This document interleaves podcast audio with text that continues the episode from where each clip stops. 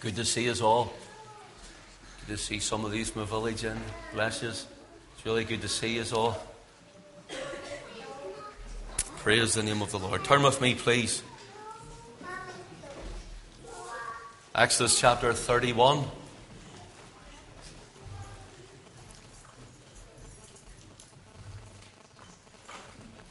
I just want to lift one verse, Exodus chapter 31 course, this is part two of the hand of God and the finger of God. The hand of God and the finger of God. Exodus 31, verse 18.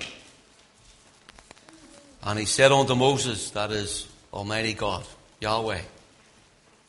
And he said unto Moses, when he had made an end of communing with him upon Mount Sinai, two tables of testimony, tables of stone, written with the finger of God. Written with the finger of God. Let us pray. Father, settle us in your presence. And even as we have been singing, you're good and your love endures. Reach our hearts tonight. Open our minds and May our spirits catch what you're saying to us. Maybe take it home. And may the Word of God find that lodging place in every single heart. Help us to see ourselves without you and with you. But help us, Lord, to draw close to Christ. May the Holy Spirit move from seat to seat from heart to heart, from person to person, meeting us, Lord, wherever you see fit and whatever way you deem necessary. And glorify the name of the Lord Jesus Christ. We ask it in his name and for his glory. Amen. Amen. You know, we, we have done part one last week of the hand of God. The hand of God, it speaks of the power of God. When you read of the hand of God in the Bible, the hand of God moved, it speaks in a general sense that God's almighty power, that God's sovereign power, that God's power comes and, for example, He creates, as it were, the very heavens. He causes the Red Sea to open up that Israel passed through on dry ground. He pulls down the walls of Jericho it is not a literal hand or a literal finger, as it were, but it is, metaphorically speaking, the power of God. And we looked at it last week, and we looked how the Lord Jesus, He is seated at the right hand of God, or the right hand of the throne of God, the right hand of majesty. And Christ is seated there, even as the scriptures say in Matthew 26 and 64 that he will return again. Now, that's important for us. It's important for every person this evening to prick up your ears and listen. Christ is returning. And we are told that ye shall see the Son of Man sitting in the right hand of power, coming in the clouds. In other words, you and I will see the Lord Jesus Christ return. And the place or the right hand of power, the right hand of the throne, the right hand of God, the right hand of the Father, all of those speak of the place and the power and the authority that is in our Lord Jesus Christ. It is the place of total sovereignty of the Saviour. God does not have a right hand like you have and I have. It isn't a hand with a thumb and five fingers either. It is the power, the place, and the authority of God. So last week we looked at how in 1 Peter 5 and 6 what you and I are to do. Humble yourselves, therefore. In other words, when those who turn their nose up at the Word of God, those who laugh at the preaching of God's Word, those who would shun the things of God and turn from the things of God, They are to humble themselves. Now, I want you to take note because as we go into this, the finger of God, you will see that the man and woman, whether it's teenager or child or whoever, no one can come to Christ except the Father which sent the Lord Jesus draws them to Him. In other words, the finger of God points to a man, to a woman, to a young person, to a child, to a boy, to a girl. That finger, that concentrated power of conviction touches the life through the preaching of the Word of God and the power of the Holy Ghost. No one can come to Christ except the Father which sent him and draw him by the preaching of his Word and by, of course, the power of the Holy Ghost. But to humble ourselves, therefore, under the mighty hand of God means that you and I are to, even as Christians, fully rely in, fully place your hope, your trust in, fully place your whole preservation under the hand of God, that God, who is Almighty, will lift you up or exalt you in due time. Maybe you're not saved tonight. Well, then, what would it mean to you? It would mean that if God is speaking to you, you'll see the finger of God is pointing to you. And if God is speaking to you, then you have the ability through imputed faith. In other words, God stirs you up, quickens your heart, makes you alive unto the gospel, lifts you from the deadness of your sin, and God makes you alive that you may be able to realize that you're a sinner in need of a Savior, and you can humble yourself in the power and grace of God that Christ may exalt you in due time, or in other words, that you would come under the fountain of shed blood that Christ shed at Calvary and be saved. So that was the hand of God, the finger of God. For example, if the right hand of God speaks of the power of God, the authority of God, and the honor of God, in which Christ sits and in whom Christ is, the finger of God speaks of, listening, the skill of God. It speaks of the skill of God. It speaks of the interested, intricate, detailed work and precision of God. In other words, God, who was able to open the Red Sea, caused the walls of Jericho to fall, uh, enabled Israel to win in battle, caused them to be great in their nation with a King David over them and people coming to pay tribute. That was the mighty hand of God upon them. But the finger of God is when He comes in precision and He says, You must be born again. And within your spirit, within your mind and heart, you know you must be born again. God is precise in everything that He does. The skill of God, the intricate details of God. The finger of God speaks of the choice, election of God. Let me say it again. The finger of God speaks of the choice election of Almighty God. The finger of God speaks of the concentrated committal of God, bringing conviction, convincing, compunction, health, healing, wholeness, wellness, and happiness. When the finger of God comes upon a body, the finger of God is the power of God coming to that man, to that woman, to that person to heal them where they are. That is the power of the kingdom of God. For the finger of God is in creation, it is seen in salvation and redemption and reprobation and judgment. It is prophetic, it is personal, it is powerful, and it is precious to everyone who knows the touch of the finger of God. The finger of God is the power of the kingdom of God. I want to say it again. The finger of God is the power of the kingdom of God. When you and I are worshiping in this place, know this that the finger of God is in the midst. The power of the kingdom comes and stirs our hearts and quickens our spirits. And he comes in power and glory to do his will, to work his way, to draw men and women to Christ and also to strengthen his people. Cast out demons and devils and all sorts of spirits that would oppose the word of God and all sorts of evil foes that would come against his people. That is the finger of God in the house of God. Finger of God is already here tonight.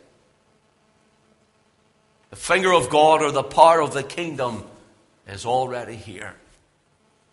The actual term or the exact phrase the finger of God is used just four times in four verses of Scripture. And so the first mention of it in Scripture is in Exodus chapter 8 and verse 19. We have Moses and Aaron before Pharaoh, or rather before God, being told to go to Pharaoh. And they're very nervous about Pharaoh. Pharaoh will kill them. Moses has been in hiding. And the last time he heard from Pharaoh, he wanted him dead because he killed an Egyptian buried him in the sand and ran away. Moses has been hiding in the backside of the desert. He's watching Jethro, his father in law's sheep, for 40 years, and suddenly sees a burning bush. God tells him, You're going to be a mighty one before me, and you're going to deliver my people Israel. Now he says, I stammer, I stutter, and Lord, I'm no good for these things. And maybe that's how you feel. But he says, I will bring your brother Aaron along, and in Aaron's hand is a rod. In Aaron's hand is a rod. And in Exodus chapter 8, the Lord instructs him to stretch forth his rod and smite it upon the ground. And the, the pharaohs there and the, the Egyptian wizards and or the magicians are there. They're known as Jannes and Jambres. That's another story. But they're there, and every time God does something, through Moses and Aaron, they copycat it. That's what the devil does. He copies things to make you feel that you're safe and secure. He copies religion and he copies spiritism and he copies these things that you will think, well, my great granny from the grave has told me I'm fine. It's a lying spirit and you're not to listen to it. My, my daddy or my mummy or my granny or my auntie or my sister or my brother from beyond the grave has spoken to me and says, You're fine as you are. It's a lying spirit.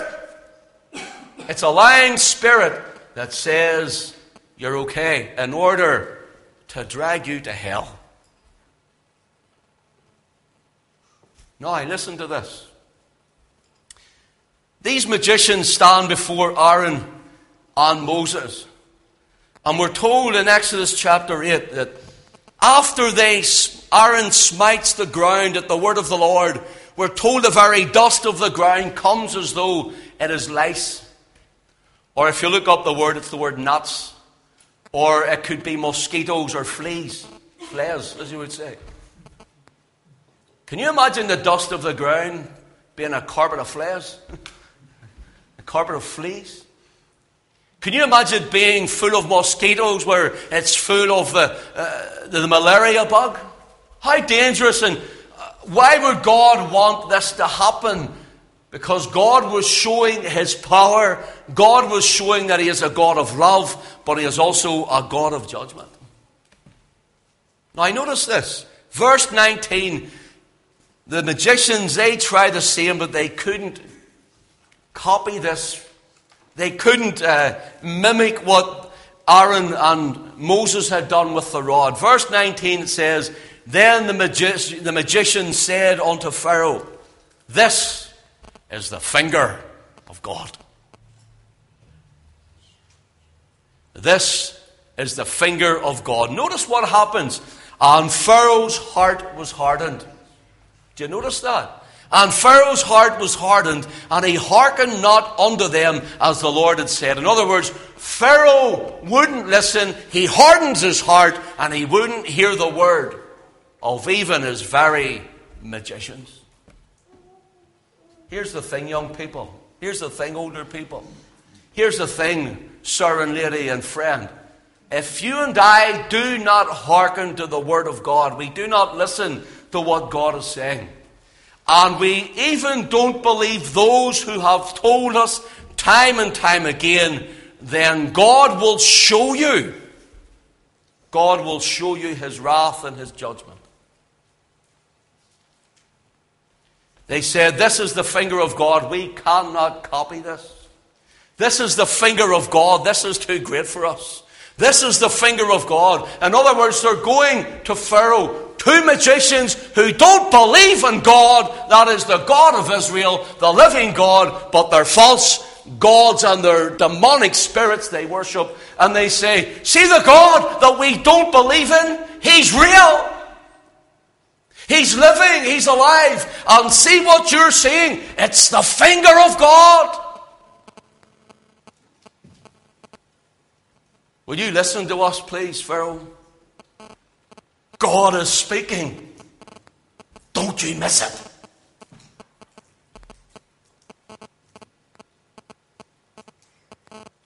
God is speaking. Don't you miss it. Here we have the finger of God. Pharaoh's heart hardens and he wouldn't listen to them. The finger of God, it was not a conjuring trick as the magicians had used. It wasn't sleight of hand or a false impression. Instead, they acknowledge and express it as what someone is, uh, a few people of uh, greater theological expertise than, than me, and, and, and by far so.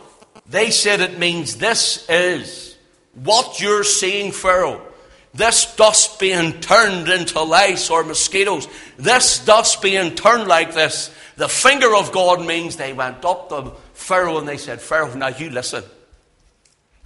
You see what you're hearing? You see what we're telling you? Do you see what you're seeing here? This is the activity of Almighty God.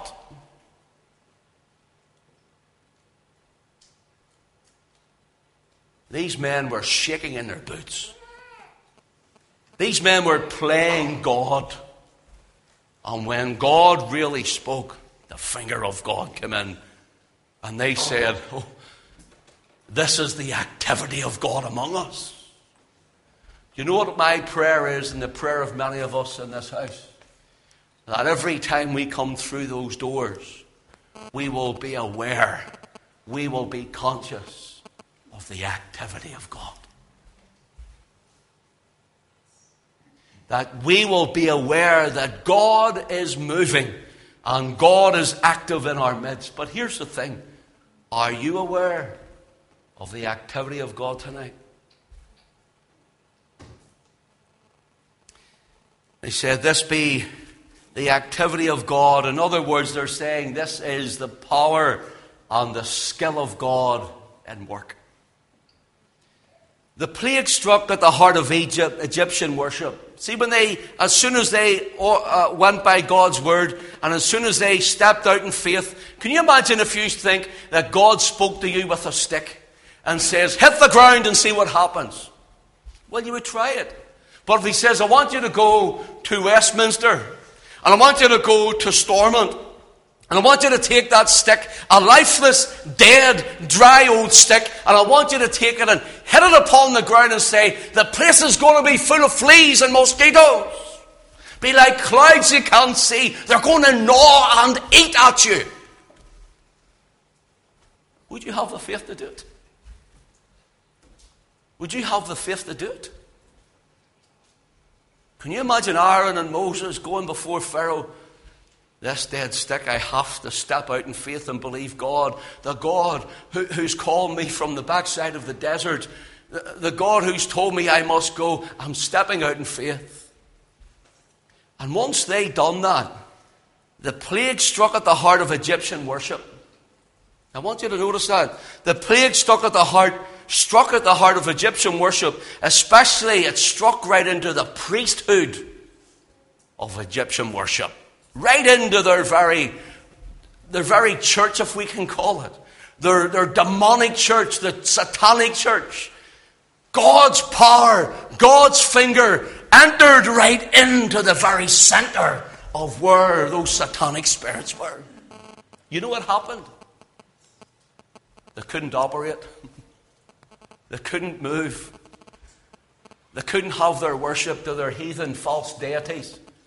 You know why? Because the finger, the power that created the heavens and the earth was in their midst. He sent little lice or mosquitoes. And you see, the rituals that they needed couldn't be done. and to offer up something that was full of mosquitoes to the gods of Egypt that would not be accepted because they were lice infested. So he stopped the very demonic spirits from attacking. Here's the thing if you're not saved tonight, you're under the influence of the devil himself. Now, let me say it again. I want you to listen to this. If you're not saved tonight, you are under the influence of the devil himself. You are bound by the world and the world system.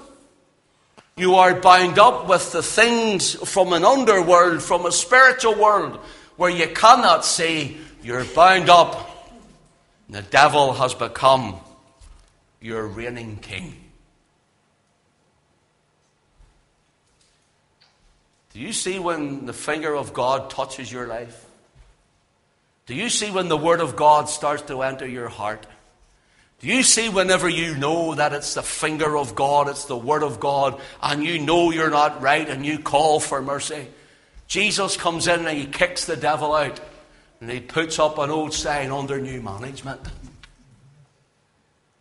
The devil could not move against the power of God in Egypt. The power of God was laid bare before them as Yahweh the living God removed all, all so called obstacles that were in their way. He proved himself the true and living God. And this is the finger of God. The cry, they cry and they resisted when God came to show himself to them. Here's the thing how many times must God speak? And what will it take for God? What will it take that God has to do for you? What will it take that God has to do to speak to you when the finger of God has been upon your life? Christian, what does it take for the finger of God to be in your life to tell you to draw closer? That compelling power, that drawing of the Spirit when He says, Come into my presence. What does it take for us? For here was the finger of God, a divine manifestation. Pharaoh hardened his heart. Someone here tonight will harden your heart. You'll harden your heart and you'll turn away from Christ. What will God have to do to get your attention to believe Him? Here's the thing the obvious gospel, I called it. The obvious gospel was not that it was just spoken by some man of a little story of, of a mighty God that has come into the midst. The obvious gospel was that God was really, fully, truly, and totally in all power and glory with his finger in the midst of Egypt. It was obvious even when the magician said, This is the finger of God. They're saying this is the power, common precision at this place and point in time. This is the power of God. This has come and it has pinpointed us that we need to get right with Him. The obvious gospel, there was clear conviction, the inward speaking, the, the, the still small voice calling, the mind thinking, the spirit quickening, the word resonating, and the pulse racing. That's what happens when the finger of God comes upon a man and upon a woman. They start to know God, you are speaking. You're dealing with me, Lord. You might not like it. You might feel like getting up and running out. You might want to run away. You might not want to come back. But I'll tell you one thing. When the finger of God is upon a man and a woman, God will pursue you. You'll go to bed and you'll say, Oh, I'm glad to get out of there tonight. And the finger of God will still be poking at you. You get up in the morning to go to school or college or university or work or whatever, or to go shopping, whatever you're going to do. The finger of God will still be speaking to you. You know you're not right with me.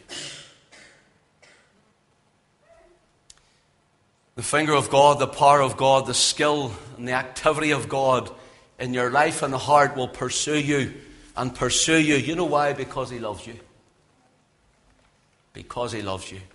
Think about it like this the tug on the sinner's heart, the spiritual pull on your mind and your thoughts, the still small voice which keeps on and on and on at you is that finger. God's activity in you, for you, to you, and through you. Listen, it is the effectual calling of God to you.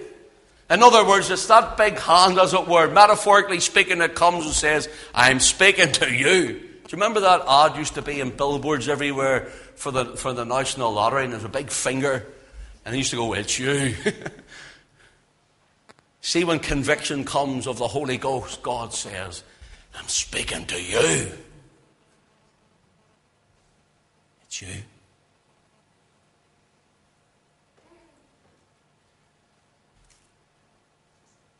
It's the effectual calling of God to you. It's the quickening of the Holy Ghost in you.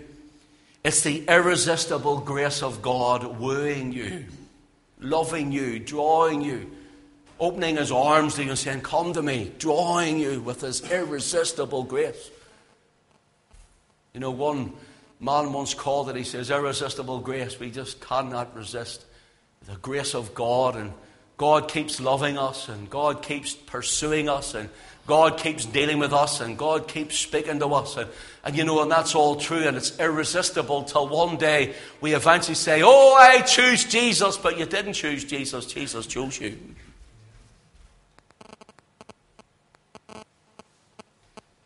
But one man said, Irresistible grace should be called invincible grace. It's invincible. You see, when God sets his love on a man and a woman, you will find that grace is invincible. And see, when you come to Christ, you think, I'll never keep it. You're right. Because His grace is still invincible. Though we fail and fall every day, His grace is always sufficient for every single one of us.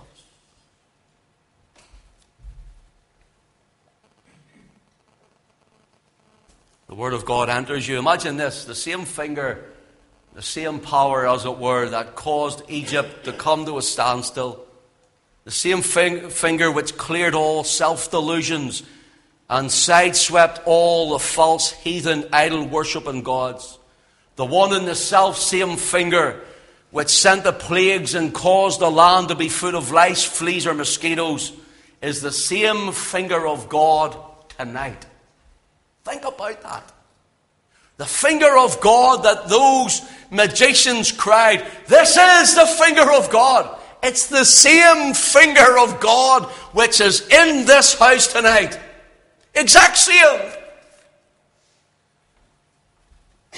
God has been in Egypt. And God has been all around the universe. And God, who is in all things and through all things, governs all things and sovereign over all things. Think about this. Almighty God, the creator of everything, and you and I live and move, and in Him we have our being. His finger is here tonight. He's here tonight. The finger of God and the power of God, which speaks to you and to me, which points to us, comes to you, and sideswipes all of our self delusions also. The same finger of God which shows you his power, his way, and his salvation is only made possible. It's only made possible by the moving of God himself. Here's the second mention. And we're moving quick. That was my longest point, to be glad to hear. Here's the second mention. The second mention is in our reading, Exodus 31 and verse 18. When they cried, This is the finger of God. Notice, it's to do with the standard of God's kingdom in our reading. Notice this same finger, which they say, this is the finger of God, meets Moses on a mountaintop and scrolls the ten words or the Decalogue, the Ten Commandments, into stone. Written with the finger of God. And it's to do with the standards for God's eternal kingdom. It's the expectation of holiness of Almighty God. Please draw in close to me now. This is important for the Christian too. This is to do with holiness before God.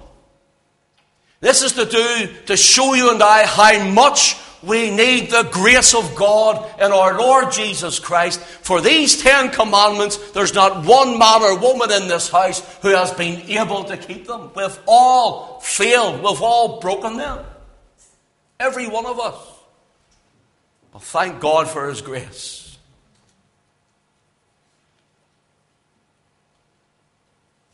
to do with the kingdom of God, the expectation of holiness before God. It's a contract before God and man from Yahweh's heart to Israel's here. Written, notice what it says written with the finger of God. Now, see if someone says to you, I want that in writing. You know why? If you get something in writing, you have it. They said it. If you get something in writing, they said it. There's it there. There's their signature. I've got it in writing, Lord. Do you know God's word? He's given us it in writing. His own mouth has spoken it, His own hand has written it, and God has placed it within us so you and I can claim the promises of it. Written with the finger of God. The word here for written gives the idea of an, an act which is completed in times past having present results. In other words, God's word never changes. God's word never changes. Notice this it was written in stone. Here is the concentrated commitment of God to you and I. It is a chosen choice election of God. It's pinpointing his people with his finger. In other words, you know what God is saying? Here's commandment one, commandment two, commandment three, right down to commandment ten. And you know what he's saying to you and I? For you and I are to pray, Thy will be done on earth as it is in heaven. But you and I break it, you and I feel it. So what happens? Heaven came to earth. Christ came, kept the law that we couldn't keep kept the law that you break every single day, and he nailed it to the tree.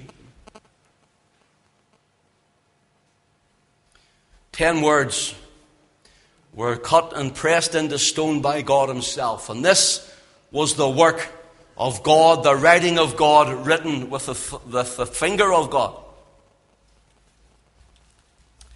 Notice it was all of God.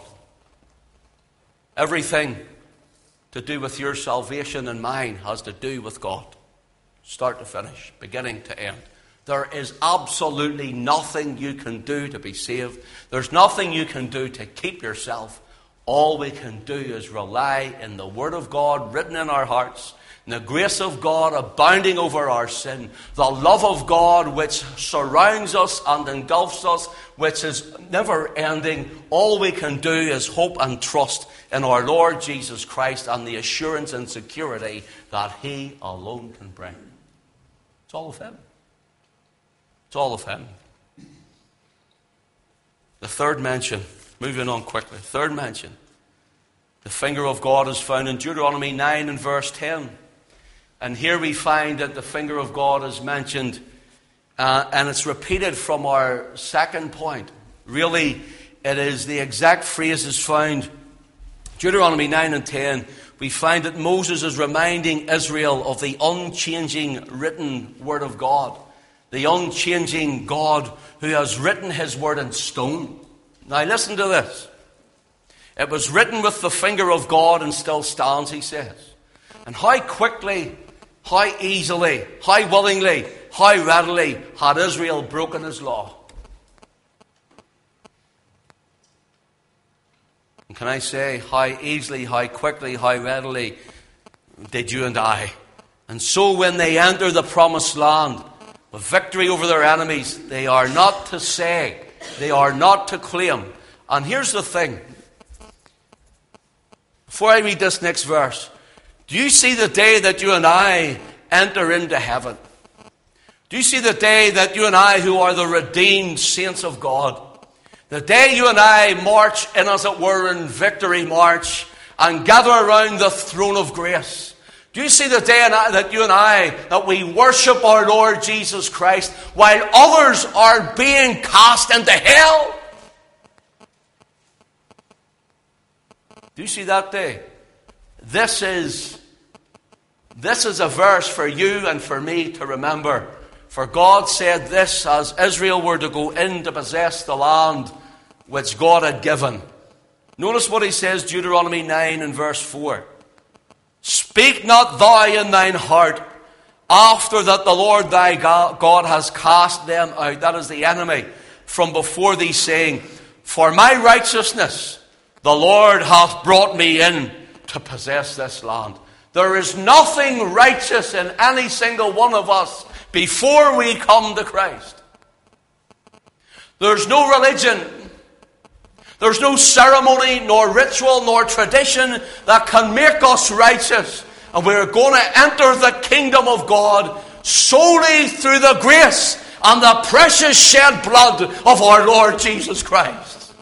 When I get there, I will be singing, Saved by grace alone. Thou alone, Lord Jesus, art worthy. How puffed up were Israel, and how puffed up can man be to think we can save ourselves when Christ had to die on the cross?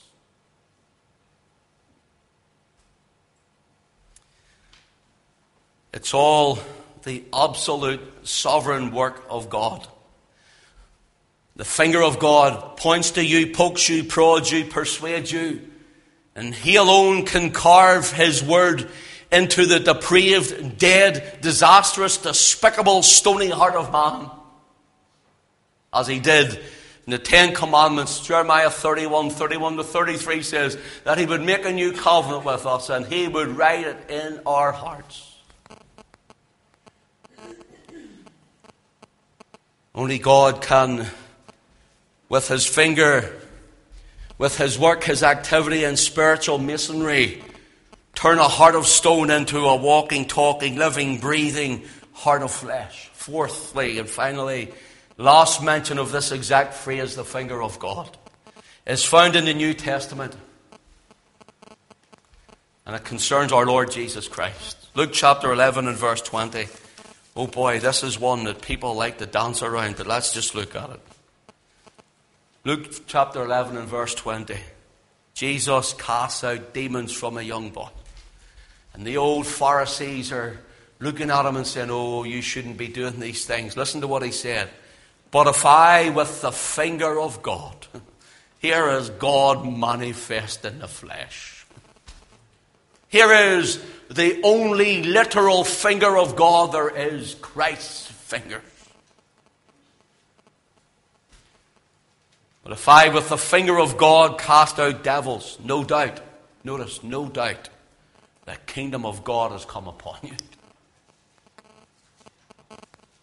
Here's what I wrote when I sat at my desk and I worshiped the Lord for that one verse. Seen him, no doubt. See when I touch you, son. See when I convicted you. See when I keep you. See when I prod you. See when I lead you. See when I guide you. See when I impute power into you. The kingdom of God has come upon you. Think about it. Where angels worship around the throne and elders bow down before him. That has come upon my heart.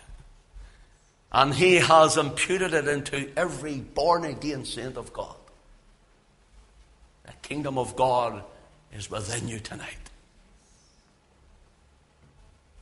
When you're praying, remember the fingers of God will rest upon that man and woman in the sense that the kingdom of God will come in power when you're praying. You are the conduit between God and man in the spiritual sense. Listen to what I wrote, sitting as I worship. Oh, you're wonderful.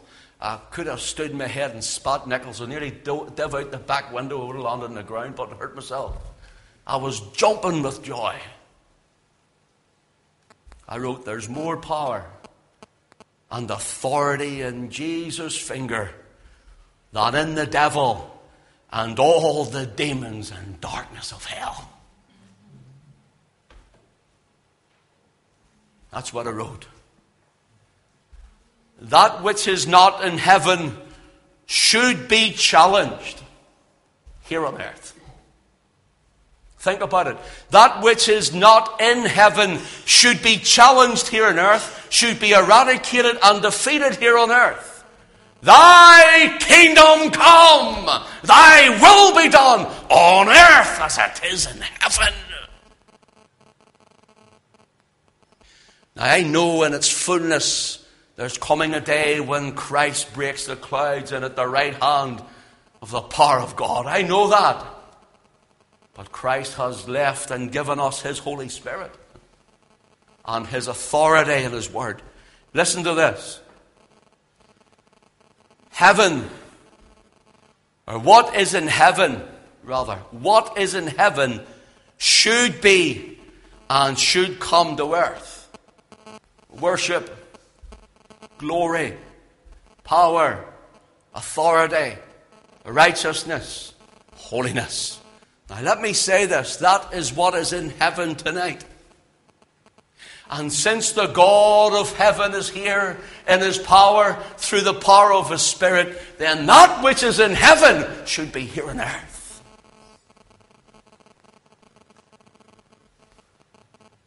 Do you know when we worship tonight? You might have tried to look out through the bubble glass window. You might have stared at the ceiling. Or you might have wondered, have a time to get to uh, Newcastle for an ice cream before Maud's closes.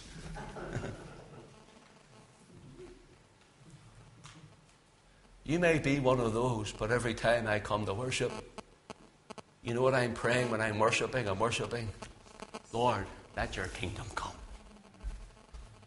May the finger of God come in here. That's what the early Pentecostals believed. John G. Lake went to Africa. Rebecca there, who just went out from the Apostolic Faith Mission. And that Apostolic Faith Mission was started by John G. Lake there. Signs and wonders and miracles. You know why? He believed in the authority of the Scriptures and he believed that heaven would come to earth because he was the contact between heaven and earth. Smith Wigglesworth believed it. George Jeffreys believed it. Stephen Jeffreys believed it. All the mighty Pentecostal fathers believed it. You know what happens? We have forgotten it. But God hasn't. God wants to bless this assembly. God wants to bless us. God wants to bless your home. God wants to bless our nation and our village more than we want to be blessed. For we refuse Him. And when we say, This is the finger of God, people turn up their nose. They harden their heart. They look away like Pharaoh. They don't want to know those things of God. And maybe even not Him. I'm closing. What is not in heaven should not be on earth. What is not in heaven should not be on earth. There is no sin, no sickness, no suffering, no fear, no anxiety, no pain, no anguish, no demons, no devils, no evil spirits. There's no poverty, no war, no lying, no crying, nor no dying in heaven. And that is what we're praying. Thy kingdom come, thy will be done on earth as it is in heaven. That God would raise up an overcoming church and that we would move in Jesus' name and praying for the King to come. Jesus says, But if I cast out devils, listen, this is Matthew's account, chapter 12, verse 28. Jesus says, If I cast out with the finger of God, but in Matthew's account he says, But if I cast out devils with the Spirit of God. The idea here is Jesus saying, See, when I cast them out, I'm saying it's the finger, it's the Holy Ghost. Do you see when we talk about the finger of God, it's the Holy Ghost? You know what the word spirit is? The word pneuma. Do you know when you're going along the road and you see the pneumatic drill? The guys with the earmuffs on is so loud, bang, bang, bang, bang, bang into the road. They're shaking all over the place. You see, it's powered by air, by a generator. That's pneumatic drill. It's where we get our word spirit from here. The pneuma. That the Holy Ghost would come into here and go bang, bang, bang, bang, bang, bang, right through all the hardness of every heart. The pneumatic drill of the Holy Spirit.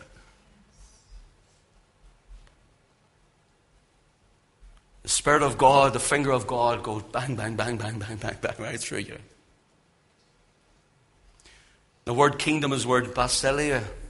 You know what it means? The royal power, the kingship, the dominion, the rule. Listen to this. The royal power of Jesus. that the royal power of Jesus has come. But here's what one old scholar said it means that the royal power of Jesus has come while being conferred onto Christians. You have the royal power of Jesus tonight. Reverend Leon Morris from Tyndale New Testament commentary says the presence of the kingdom is to be seen not in good advice nor pious practices, but in power that expels the forces of evil. An old reverend, not a Pentecostal. Listen to Dr. Timothy Keller, a Presbyterian minister from New York. God's kingdom is present in its beginnings, but still future in its fullness when Christ comes. What do I say? But there's so much more. You do so many weeks on that. The finger of God. You see, when the finger of God says to you, you're not right, you're not saved, you need to be born again. Do you know what that means? It has taken heaven itself to open your heart, to stir you up. Because we are dead, spiritually dead. But heaven itself comes says, You're going to hell, and you know you're going to hell. Listen, you're listening. This is nothing but the finger of God.